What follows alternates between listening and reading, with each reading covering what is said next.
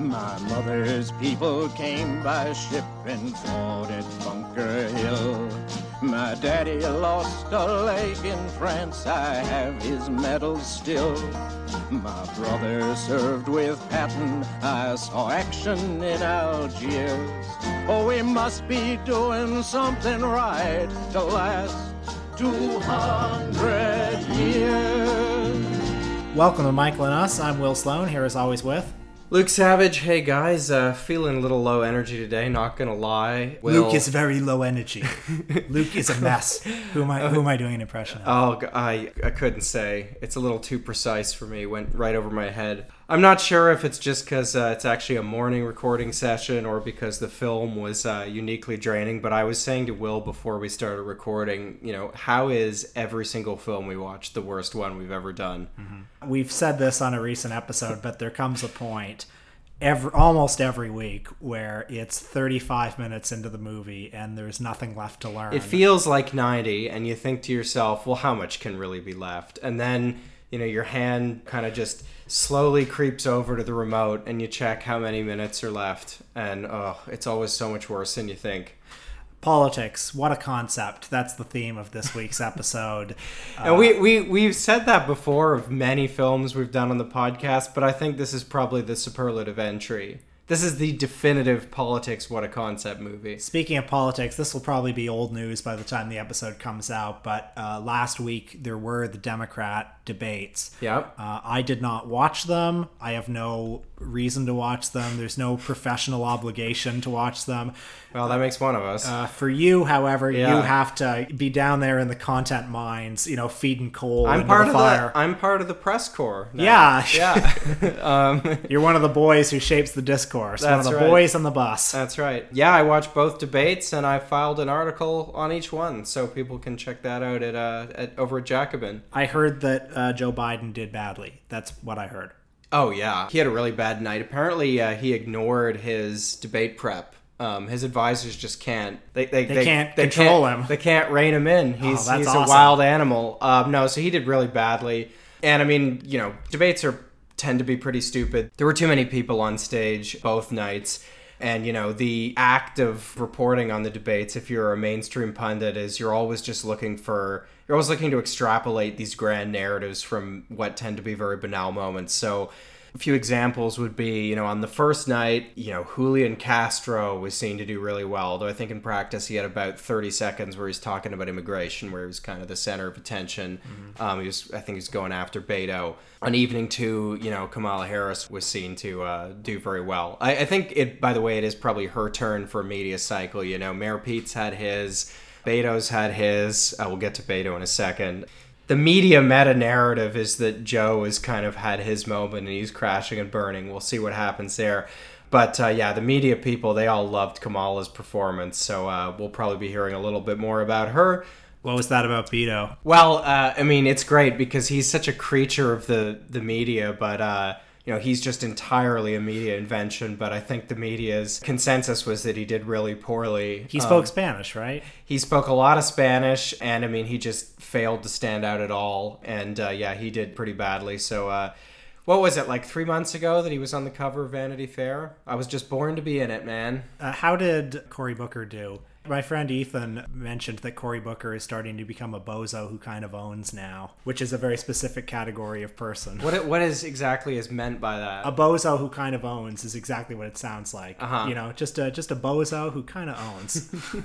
He'll get his media cycle yet. Just you wait. Um, and I mean, what I thought was incredible, and you know, this was kind of the thesis of the first of two articles I wrote about the debates was that obviously Bernie Sanders isn't the only figure or force that's driving the agenda of American politics, but if you watched either of these debates, and if, certainly if you watched both, they both would have been inconceivable in a world in which he didn't exist. I mean, he is completely uh, you know, a lot of people are talking about the Overton window. I think people should be careful. I think shifting the rhetorical grounds of politics is not the same thing as shifting them in a kind of more concrete or material sense. But all of these conventional Democrats, basically, or almost all of them, basically jumping over one another to try to embrace things that he was kind of seen as crazy for talking about in 2016. So, for example, on one of the nights when they were asked, you know, what do you think the greatest threat to to America is? And a whole bunch of them said climate change, which was a punchline for the mm-hmm. media in 2016.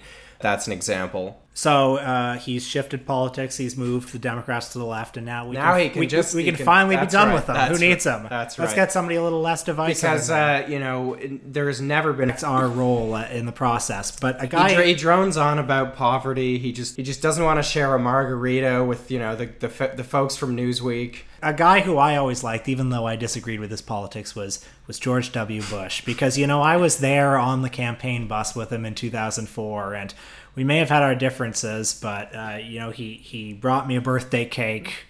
I am, of course, Alexandra Pelosi, the daughter of Nancy Pelosi and the director of the film we watched today, 2002's Journeys with George. I thank NBC for signing us, signing her to our campaign.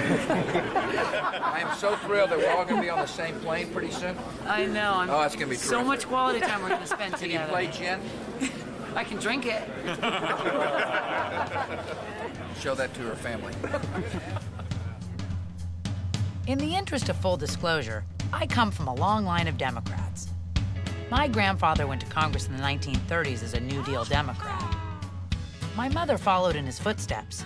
She went to Congress in the 1980s and didn't always see eye to eye with this President Bush. She always warned me to stay away from two kinds of people Republicans and reporters. So when I ran off to join the media circus, she cried, Where did I go wrong? Well, it was pretty incredible to see a movie about George W. Bush that's pre 9 11. Oh yeah, well, uh, we see him at all these events where the big slogan behind him is "A reformer with results." Yeah, you remember that? You remember when he was going to be the education president? Right, no child left behind, compassionate conservatism. Well, you wouldn't necessarily know that from watching this movie because while we see a couple of fragments of his speeches, none of those fragments have him talking about any policy. Let, us explain what the what this stupid movie was. So this one, I, I mean, I I've run out of ways to say this because I've said a version of it so many times. But this one really was rough. Okay, this this is a movie by Nancy Pelosi's daughter, who's a documentary filmmaker of some kind, and a, a reporter for NBC. That's right. She basically had a kind of handy cam on her while she was following George Bush around during the primaries and, and the general. Mm-hmm. And so this movie almost exclusively consists of footage from kind of the campaign trail and mostly the bus and the airplane. And it purports to be, as we said, a kind of wow, politics, what a concept. this is behind the scenes. We're going to show you how it's really Yeah, done. so re- reporters just aghast at, you know, oh, we have to eat stuff out of cardboard boxes with processed cheese and oh wow, you go from one to you know, the morning you're in Cedar Rapids and in the evening you're in Iowa City. Can you believe it? I want to pause on that thing about food mm-hmm. because food is the issue that comes up most in this movie. We are constantly, constantly, like fully 15 times in the movie, we see the sandwich that Alexandra Pelosi has to hmm. eat. We see the various boys on the bus. You know, making fun of the processed cheese and the little bit of ham on the sandwich. The fact that it comes in, you know, saran wrap, and this is just food that ordinary people eat. Like, Right, I mean, people eat The- sandwiches. yeah, these these journal these mostly upper middle class or you know Alexandra in Pelosi case, comes from a very than upper rich family. Yeah, more than upper middle class. Uh, you know, media people who are just like, oh god, can you believe it? You got to eat, you got to eat food out of packages every day. F- sit under fluorescent lights? Are you kidding? It's insane. So anyway, we've told you what the movie kind of purports to be, which is this peeling back the curtain. We're going to show you, you know, the nitty gritty of, of politics, and what it really is is kind of inadvertently a document about why so much political reporting, why so much punditry is utterly terrible, sycophantic, why so much election season media coverage is just horse race bullshit. And that's illustrated inadvertently by this film through the, I mean, completely incestuous relationship that all of these reporters, photographers, press people, etc., form with the George Bush campaign. I mean, there is no pretense, even even when they've kind of just started out, there's basically no pretense that they are reporters who are there to cover something objectively. Uh, they see themselves, especially by the end of the movie, as extensions of the Bush campaign. They are rooting for him. They are. Con- I mean, there's this ridiculous part where after you know W loses a primary to McCain or something, and they're like, oh, and he responded by, you know, just like McCain, he's opening up the plane and opening up the bus, so we have access to him. And it's like you didn't have access to him before. You're every scene in the movie is just, you know, you joking around with him. Oh, palling around so much. Uh, yeah, it's really, it's really gross. Uh, one of the things the movie is lacking is a structure. Oh yeah. Um, you know, Well, there's there's the structure is temporal. It's like you you start at point A and then time passes and then you find yourself at point B. you're right. By by definition, there is a structure, but um, in the same sense that every episode of our podcast has a structure. yeah, and, and, and a day of your life has a structure because the sun moves in the sky.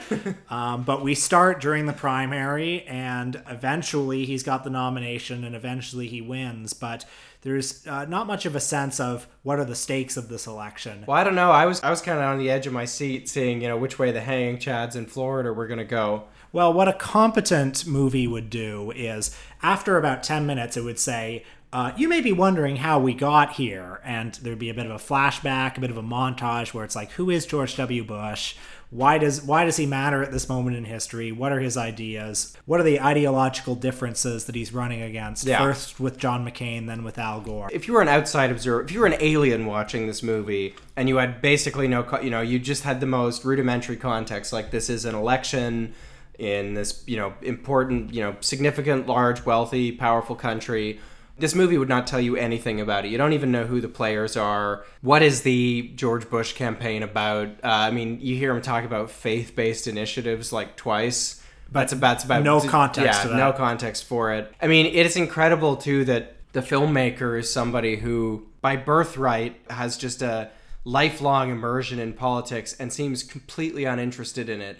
You know, I suppose because she's grown up so close to politics, it's all just kind of a game to her. It's all just laughing on the bus with the other, you know, the other elites, basically. Yeah, she's not interested in policy or ideas, but she's very interested in sort of the trappings of politics. She loves the fact that the press gets its own plane that follows George's plane. She loves how if George makes a campaign stop at a school, Yeah. the school has to be really cleaned and everything has to be perfect because it's all a game. Yeah, that's the, all. It's the closest this film gets to a th- you know a critical thesis. It's just like it's like what if politics were an artifice?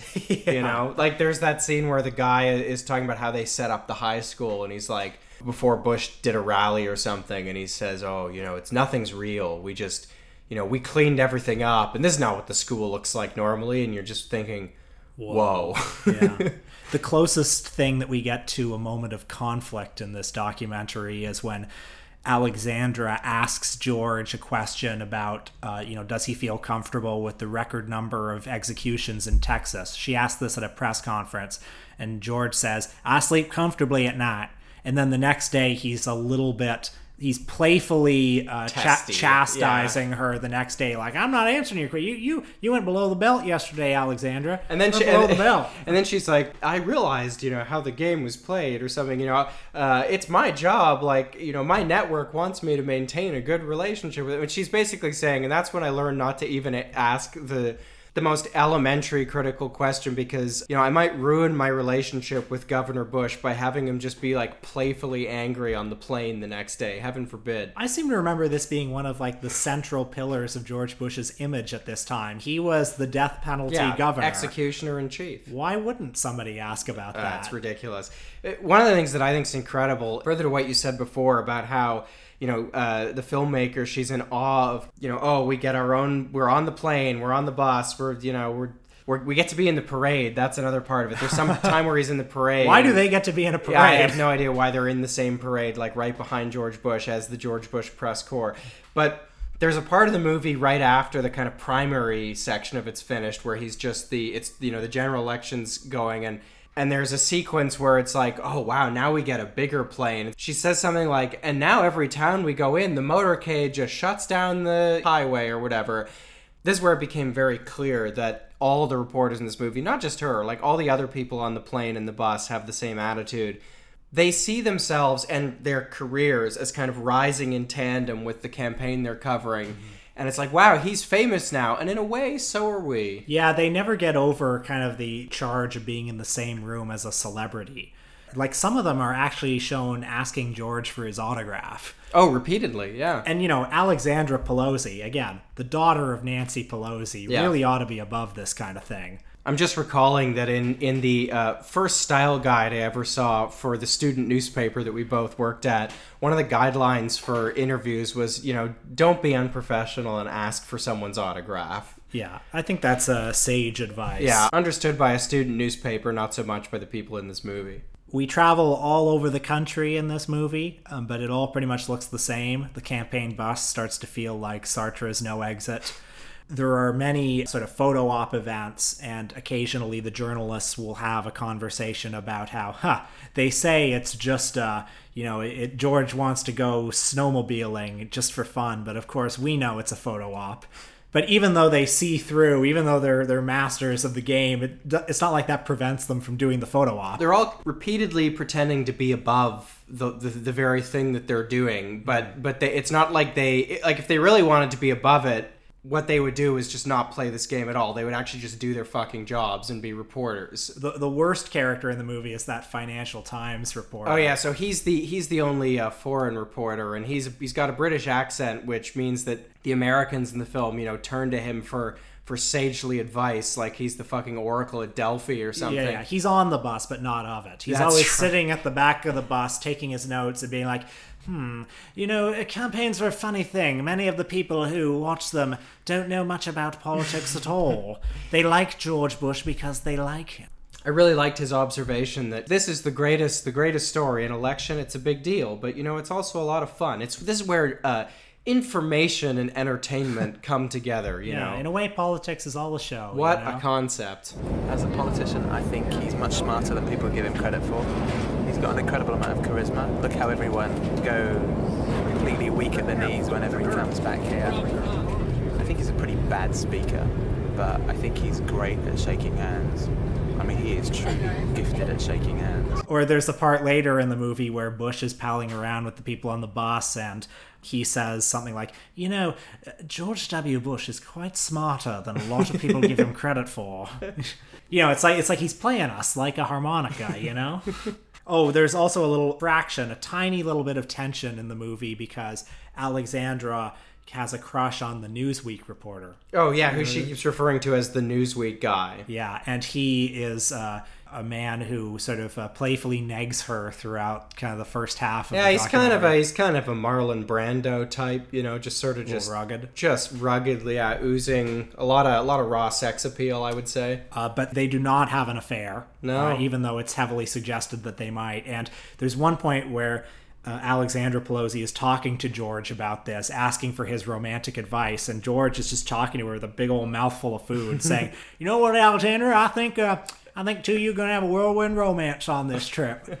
Uh, again, she's a reporter for NBC talking about her love life, her hypothetical love life with George W. Bush. You know what it reminds me of is uh, is the moment in uh, I'm forgetting which of the you know 50 Obama admin deputy comms directors you know memoirs that this was in. One of them had an anecdote of asking Obama for relationship advice, like should I propose or something, and Obama's advice was, uh, well, would she be a good mother?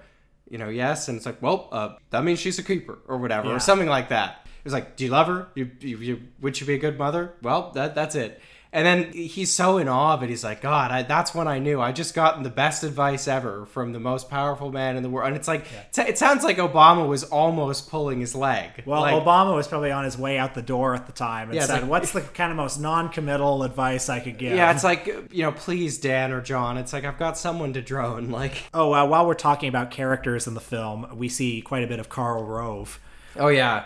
who kind of uh, fills this archetype that you know, who's sort of the disheveled, overweight backroom boy who's a bit cynical about the whole process and is also like an evil genius. God, his head is full of facts. They ask him, you know, Karl, uh, Bush didn't do well in New Hampshire. Uh, is he is he done? And then he starts listing off like, well, in '96, Quayle, blah blah blah, New Hampshire, and he's got all these facts in his head. And But- the but he- reporters are just like, yeah. wow, how does he know all these exotic things? But, but he also does it in this very snide tone, like, huh, yeah, like like when, when George H.W. Bush didn't do well in New Hampshire. Huh, remember that? I'm the politics whiz. yeah, The um, Republican nominee for president is speaking. Could you please? Yeah, just like Pat Buchanan was the nominee in '96. He won. uh, What did he do in Iowa? He came in fifth behind Gary Bauer, Alan Keyes, and Steve Forbes, and barely ahead of Orrin Hatch. So, I mean, there are a few things that I learned watching the movie. You know, there's a lot of talk these days about how the Democrats are in a civil war and how these Dems really need to just focus on the prize, which is Trump. They need to stop attacking each other because they're going to poison the well. We're all on the same side. Why can't we focus on the bad Republicans? Democrats, you know, over the last couple of election cycles seem to have sort of lost an understanding of what a competitive primary actually is. Uh, we see enough of the George W. Bush, John McCain primary to know that it's, I think, much more vicious than anything that's happening right now. Well, it became conventional wisdom in 2016 that the Bernie Hillary thing was super hostile and nasty and stuff. And of course, in some ways it was, although paled in comparison to, I mean, it was, there was ideological hostility, but in terms of kind of the level of like just raw animosity, the campaign between Clinton and Obama was far worse, even though they disagreed about a lot less. I, I was, of course, reminded watching this of the infamous John McCain's Black Baby campaign strategy. Yeah, uh, I believe uh, which Karl Rove was responsible for, correct? That actually doesn't come up in this documentary, Weird. strangely That's very strange that that doesn't come up. Yeah. Um, You know what else they don't mention? Al Gore won the popular vote. yeah. Well, no, it is obliquely referred to at the end when Alexandra Pelosi says, you know, some say the Supreme Court was wrong to stop the recount. Some say they were right. All I know is my network got the best ratings. And that's what matters. Who, who won at TV? I was expecting her to come Who down- won the news? I was frankly ex- expecting her to say a more kind of like maudlin, sentimental point about Yeah. how you know what who really won was the democracy, the American voters. And yeah, I get more why the press hates Bernie Sanders. I mean, uh, apart from all of the ideological reasons, it's hard to imagine Bernie like palling around. You know, the the, the man doesn't have a fun bone in his body. It's it's hard to imagine him like cutting birthday cake He's- for the hacks on the plane. He's all business. yeah. I'm sure he's I'm sure he's nice with his grandchildren, but I can't imagine him doing this shit for media people. I was also put in mind watching this of David Foster Wallace's famous article Oh yeah, John let's McCain. let's talk about that because that is another. That's one of those things you read when you're 15. You're like, wow, this is deep. Uh, but the- it is really yeah. like a politics, what a concept type essay. The article is in his book Consider the Lobster, Oh, right. and it's called Up Simba. Uh, you know, I'm sure many of our listeners will know about David Foster Wallace. You know, for me, he was a, a rather formative writer. Well, you know, I still like a lot of his essays. I, I like a lot of his essays Yeah. too, and of course, Infinite Jest, which Uh-huh. I have not read. Uh, I haven't read it either. but it, I do own it. but who doesn't? but I did revisit his John McCain article Up Simba, you know, maybe two years ago, Yeah, same. early in the Trump era, and was quite heartbroken with how poorly it held up. Yeah, well, I mean, I think from what I remember, that the main, well, the the only kind of innovation of it is that it's asking some questions about politics basically being an artifice, kind of no matter. He's on the bus and he's realizing that kind of no matter what they do, the campaign is an artifice. But then the problem with it is. The thing he's really struggling over, he's like, but this McCain seems so, like such a decent, honest guy, and so what does it being an artifice really mean? Well, the article starts with about five pages of Wallace talking about McCain's Vietnam experience, saying, you know, just just imagine it, imagine it, imagine you had suffered all these injuries and you were given an opportunity to break free, but because of the code, because of honor, you didn't. Yeah, imagine you crashed the plane because you weren't qualified to fly it to begin with. You, you got into the military because your daddy was an admiral. So he comes in, you know, really wholeheartedly sort of believing in McCain as a man of honor, even though he doesn't agree with most of McCain's politics. He's, Uh, a, he's a bit of a liberal. And, Uh, he, he, he respects McCain as a man who believes what he believes, no matter what it is. And then he gets disillusioned through the article. You know, there's some incident, you know, I forget what it is exactly, but the rhetoric between McCain and Bush gets so heated, and somebody at one of the, uh, like a plant basically, in one of the rallies says, Oh, Mr. McCain, why does politics have to be so mean? That's right, yeah. And McCain is like, you know, this this child has touched me deeply, and uh, you know, choking back a tear is like, no more events for today. I have to reconsider my whole strategy. And Wallace starts to realize, wait a minute, there's something fishy about this. This seems a little artificial. And you know, all of that doesn't really hold up for me anymore. Okay, let's be serious. Okay, let's be serious. If you were a tree, what tree would you be? Yeah, exactly. I'm not. I'm a bush. Oh. See, I'm a little quicker than you think, Alexander. This doesn't have much to do with politics, but perhaps it has something to do with uh, the cult of personality. I've been reading this new book about the making of Eyes Wide Shut. It's called Eyes Wide Shut Stanley Kubrick and the making of his final film. You know, I got it because Eyes Wide Shut is one of those legendary productions where I think it shot for 18 months and he was mulling it over for 30 years before that. I'm about halfway through it now. I'm at the stage where they're filming it. The rigors that he put his various writers through, you know, and what he put himself through, like for some reason, you know, it was based on this novel, Traumnovelle by Arthur Schnitzler. And so Kubrick, for some reason, spent decades learning about uh, fin de siècle Vienna.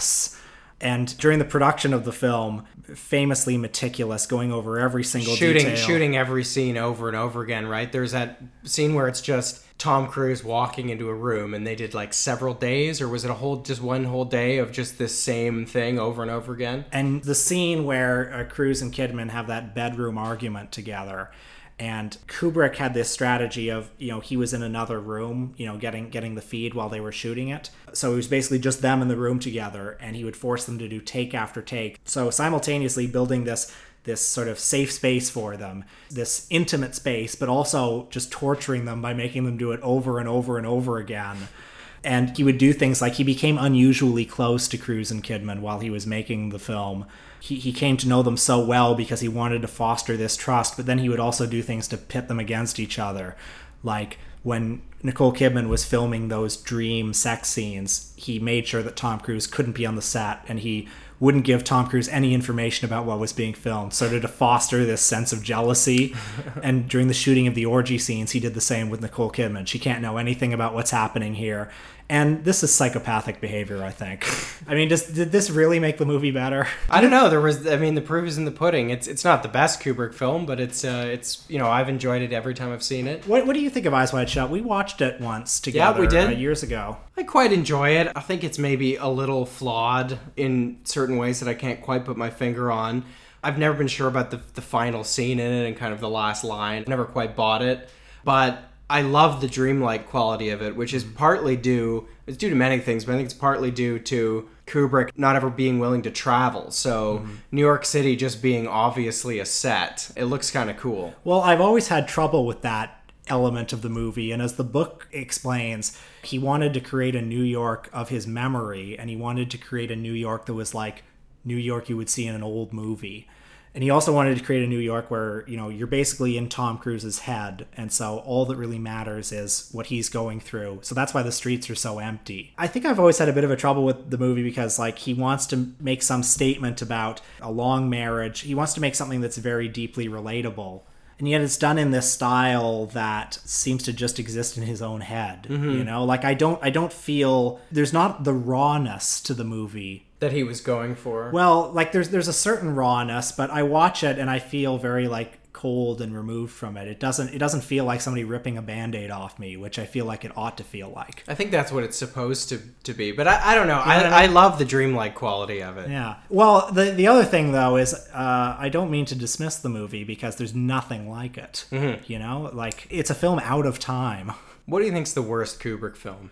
Oh well you know th- Like not not counting not like, Fear and Desire. Desire, or like I think I gotta say Full Metal Jacket, yeah, I think I'd agree. which is still you know pretty good. A lot of people, uh, a lot of people will think that's heretical. I remember posting a, a rank, you know, one of those t- tweets where it's like Kubrick, you know, rewatched all the Kubrick movies. Here they are ranked. I think I put that one. At, it was it was near the bottom or was on the bottom. People were so mad. I mean, it's got a great first forty minutes. Yeah, the first forty minutes are great, and then the rest of the movie is pretty much wow, war, what a concept. And also, I mean, the, the fact that he built a whole Vietnam set instead of going to film in Vietnam, and the fact that the set looks so set-like. Yeah, it looks weird. Well, you know, I, I'm sure there will be those who will say, "Well, that's the point." But it sometimes seems to me a little bit like Tommy Wiseau building Nah. that building that roof set for no reason. Nah, you it's know? it, and it's you know it's perfectly good as a war movie, but it's just you know the the thesis of the second part of the movie is just war is hell, and mm-hmm. that's not that's not as interesting as other things Kubrick's developed. What do you think the best one is? oh God, you know, it's really hard to choose. Barry Lyndon or 2001? Um, it's got to be one of them. I, right? Honestly, Doctor Strangelove is also in contention. You but- think so? Wow. Yeah, I think so. But you know, I think I actually would say Barry Lyndon. I think it's Yeah. the ultimate articulation of his worldview. Do you know anything about this Napoleon? I mean, obviously he was going to make that Napoleon movie and it failed, and he sort of did Barry Lyndon instead. But I heard they're re- they're making it for Are- HBO. Oh yeah, I Netflix or heard that too. Maybe based on his script. Yeah. I mean, there's a big Taschen coffee table book that you can get that Because they the had all the costume designs and everything, and, and they had a script, right? He so- didn't even make that many movies. He spent years developing these films that he just abandoned because Yeah. they had to be just perfect. Which, you know, as I read more and more about Kubrick, all this preparation obviously makes the Kubrick movies the way they are. And it's incredible that by sheer force of talent, he was able to get a studio, Warner Brothers, to indulge him in these long productions. And he got people like Tom Cruise at the height of his popularity to just put two years aside to make a movie. But the insane perfectionism of his films isn't necessarily what I often enjoy in movies. I often enjoy movies that seem to have a little bit of air, a little bit of room for uh, spontaneity, uh, space for flaws to emerge. Whereas I think, you know, oftentimes, especially when you're discovering movies when you're a young person, there's a mystique to Kubrick. It's like he's this godlike figure. He knows everything, he knows all. Every detail is perfectly arranged, and there's something awe inspiring and comforting about that. But I don't know. I think I think right now I like a filmmaker who can sort of make room for error a little more. Well, you compare uh, compare any of Kubrick's films to any of the big Herzog Kinski collaborations, Yeah. the dramas. Just off the top of my head, there's that scene in Cobra Verde where that just magical scene where it's the little girl singing and dancing towards the end of the movie, and that's just a sort of basically a spontaneous moment that he captured. I mean, Herzog is not somebody who really storyboards, and I think there's a lot more. I, I wouldn't say Herzog is better than Kubrick, but there's a life, there's there's a, a live wire element to a lot of his movies, and you can also sense, particularly in the documentaries, Herzog finding these. Uh, strange, spontaneous moments like that penguin in Encounters at the End of the World who just starts running. When you open yourself up to spontaneity, Well, imagine how much less raw and interesting the boat going over the mountain in Fitzcarraldo would be if Kubrick did it. It would be because it would all be on a, a set. Yeah. and it would look it would look really synthetic and sterile. yeah, and uh, it would be hard to ima- imagine Kubrick working with Klaus Kinski. I mean, that would- it would never happen. Schrei ich oder schrei ich nicht?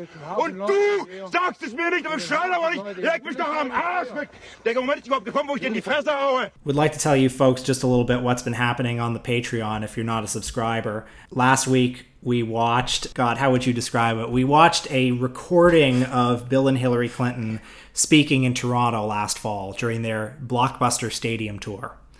What are the Clintons like now? People have been trying to sort of distance themselves from the Clintons these days, but you know they're still they're still political animals and they've still got things to say. if you want to hear about uh, Bill Clinton's thoughts on the trade deficit, you should give us five dollars a month. And before that, we finally delved into the oeuvre of uh, maverick documentarian Morgan Spurlock, one of the original Me Too boys. We're, we're not going to tell you if he ended up catching Osama bin Laden, but he but he did go looking for him. I mean, you know what I know? What I know is that Osama bin Laden is dead. So Put two and two uh, together. Yeah, folks.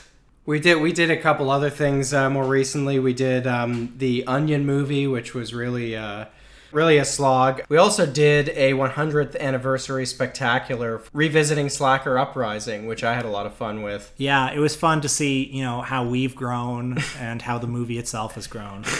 Thanks to everyone who's continued to support us on Patreon or who's joined recently. There's a great little community on there. We're getting lots of fantastic suggestions about things to watch, diamonds in the rough, bits of political and cultural paraphernalia we'd never heard of, and also lots of just genuinely good shit. So thanks, guys. In fact, this movie was suggested by a listener, I believe. Uh, I, I dug up his name, Heath Gardner. Thank you so much for suggesting this movie. Thanks, Heath. And you know, uh, as I was watching this movie, Alexandra Pelosi was talking about how on the bus there's there's sort of a family, you know, and and now I, I look at Michael and Us Nation and it's like we're kind of a family too, you know. Now watch this drive. Just don't show up at my house.